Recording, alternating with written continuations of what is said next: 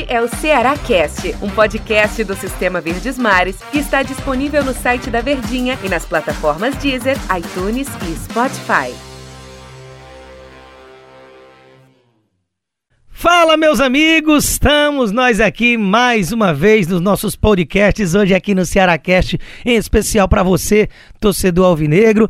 Eu, Zito aqui, Daniel Rocha, estarei ladeado de quem narrou o jogo na Verdinha, nosso grande J. Rômulo. J, inicialmente, só saudá-lo, viu? Tudo bem, né? Tudo bem, amigo Daniel Rocha, um prazer mais uma vez estar aqui né, no Cearácast, conversando com você e com os torcedores do Ceará sobre essa partida que o Ceará jogou e empatou fora de casa contra a equipe do Alto 0 a 0 Pois é, vamos conversar bastante a, a respeito disso aí, naqueles 10 minutinhos mais ou menos que você sabe que diariamente tem de novidade e não deixa de acompanhar, viu? Já agradeço aqui demais o sucesso que está sendo os nossos podcasts, muito por conta, logicamente, de você aí do outro lado. Na verdade, principalmente por isso que é o nosso principal objetivo, é passar informação, entretenimento e leveza até também na nossa forma de se comunicar pela questão de tudo isso que estamos vivendo já, vivendo uma situação dificílima para todo mundo e uns mais, outros menos. E falando do jogo, falando da bola rolando, né, Jota? Vamos aqui confabular a respeito desse 0 a 0 em que foi justo e é bem a cara do jogo fraco que a gente acaba vendo, né?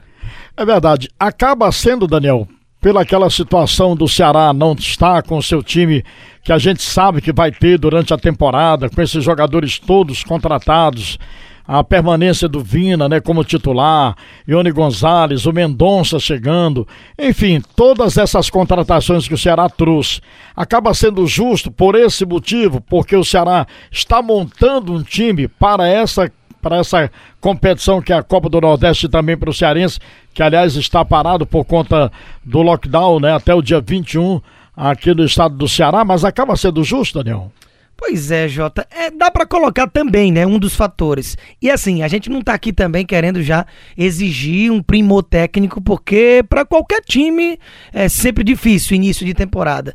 E principalmente a gente vindo dessa temporada que é ainda mais maluca do que normalmente já é sem pandemia. Com um jogo emendado no outro, um ano emendado no outro em matéria de futebol. Você termina uma grande campanha no Brasileirão com 52 pontos e aí três dias depois já tava estreando contra o ABC lá em Natal pela Copa do Nordeste. Então, todas essas mudanças que é necessário o Guto fazer, e a gente sabe que as principais peças, como você mencionou, elas ainda não estão sequer à disposição do treinador alvinegro, está longe de ser o que o Ceará deve apresentar de qualidade de futebol. Longe disso. Só que a questão é que, mesmo com todos esses senões, todos esses poréns, o Ceará ele tinha sim uma obrigação de jogar pelo menos o dobro disso aí que a gente está vendo.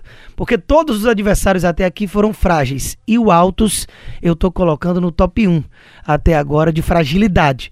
Você assistindo ao jogo, no primeiro tempo principalmente, percebia de que o Ceará, mesmo com aquela marcha não tão intensa, não tão alta, tranquilo ali conduzindo, conseguiu ter pelo menos duas chances claríssimas de gol. E aí faltou a última bola, faltou a qualidade na decisão, principalmente do senhor Felipe Viseu. Então tinha que vencer, mesmo com todas essas situações que a gente está pontuando aqui. O material humano colocado em campo era muito superior ao Altos e eu me arrisco a dizer que faltou até gana Faltou um pouco mais de brilho para forçar a barra um pouquinho que fosse, pelo menos para fazer 1 a 0 e jogar a responsabilidade para outro lado. Dois aspectos, Daniel, aqui para pontuar. Você falou dessa falta de gana, falta de vontade do primeiro tempo. E qual foi a diferença? Porque no segundo tempo o Ceará teve mais ímpeto, pelo menos no início do jogo, né? No início do segundo tempo o Ceará teve um ímpeto maior. Foi essa a diferença por exemplo, o Ceará poderia até ter ganho o jogo no segundo tempo, sobretudo depois da entrada do Jacaré, que começou com uma vontade incrível. Pois é, o Jacaré que pena, né? Foi o pecado do, do dia. A gente, no momento que estamos gravando aqui o podcast, não temos maiores informações a respeito da condição clínica do jacaré, mas entrou bem elétrico, né, para cima, fazendo aquela fumaça como ele gosta de fazer. E à medida que finalmente fez o gol contra o Vitória, acho que saiu um peso do jacaré, já marcando de novo contra o Ferroviário, mesmo o time perdendo. E ele entrou muito bem. O Guto já veio com essa mudança para o segundo tempo, claramente insatisfeito com o que produziram os que saíram. Ele colocou Jacaré e Clebão para as vagas de Wesley e do Viseu. O Viseu eu mencionei aqui que está pecando no principal objetivo dele, e principalmente para o setor de campo que ele joga, que é ali o mais próximo ao gol ele não está tendo a qualidade, a frieza, a tranquilidade que a gente coloca em expectativa que ele tenha. Perdeu um gol absurdo, sem goleiro, embaixo da trave, que realmente não valeria, porque já havia sido impugnada a jogada pelo Chicão, né? Voltando a apitar jogos do Ceará, sem comprometer, viu? Nesse jogo contra o Altos foi tudo tranquilo, até porque o jogo ajudou. Então, naturalmente, o Viseu ele tá devendo muito. O Guto, insatisfeito, já o tirou no intervalo e botou o Clebão, que se movimentou bastante ali fazendo o primeiro jogo dele nessa temporada, vinha sendo resguardado pelo fim de temporada intenso, e colocou o Jacaré no lugar do Wesley. O Wesley não dá, né, cara? Impressionante. Se assemelha muito como o Bachola, em expectativa e que tem as oportunidades e não produz simplesmente nada, zero, nulo, um grande passe ele deu. Eu ia até dizer que um passe ele não consegue dar, mas ele deu um. Ele conseguiu deixar o Saulo no comecinho do jogo ali, com dois, três minutos, numa jogada que até o Será pediu pênalti, mas não foi nada. Foi um bom passe do Wesley. E acabou, amigo. Durante todo o primeiro tempo, sequer pegou mais na bola. Então o Jacaré entrou muito bem, aí saiu lesionado. E foi realmente o pecado para a entrada do Rick, que foi outro que deixa a desejar normalmente. E mais uma vez, não chamou jogo para si, não teve nenhuma grande jogada infelicidade do Jacaré, que contundiu-se num lance sozinho, né? Pisou no gramado, aliás, um péssimo gramado do Albertão, né? Onde a bola não corre legal, ela sai saltitando. E isso realmente prejudicou também, na minha opinião, Daniel. Não sei se na sua, a, o, o melhor eh, desempenho técnico da equipe do Ceará, embora não sendo um time ainda ajustado, não sendo um time ainda com entrosamento. Mas queria também pontuar eh, em relação à estreia do Jorginho. Você aguardava mais do Jorginho, esperava mais do Jorginho, o torcedor teria também essa mesma opinião, esperar mais pelo Jorginho, que veio precedido de ser um bom jogador e é um bom jogador, mas para a estreia deixou a desejar, Daniel? Só, só para, antes de pontuar do Jorginho, uma situação que você colocou bem, rapaz, é preciso frisar, que gramado horrível. E olhe que a gente está acostumado, principalmente nesse início de temporada com os estaduais, regionais, a ver alguns jogos nesses gramadinhos que deixam bastante a desejar. Buracos, é, situações que nem grama tem, a, é, a, terra e tudo mais.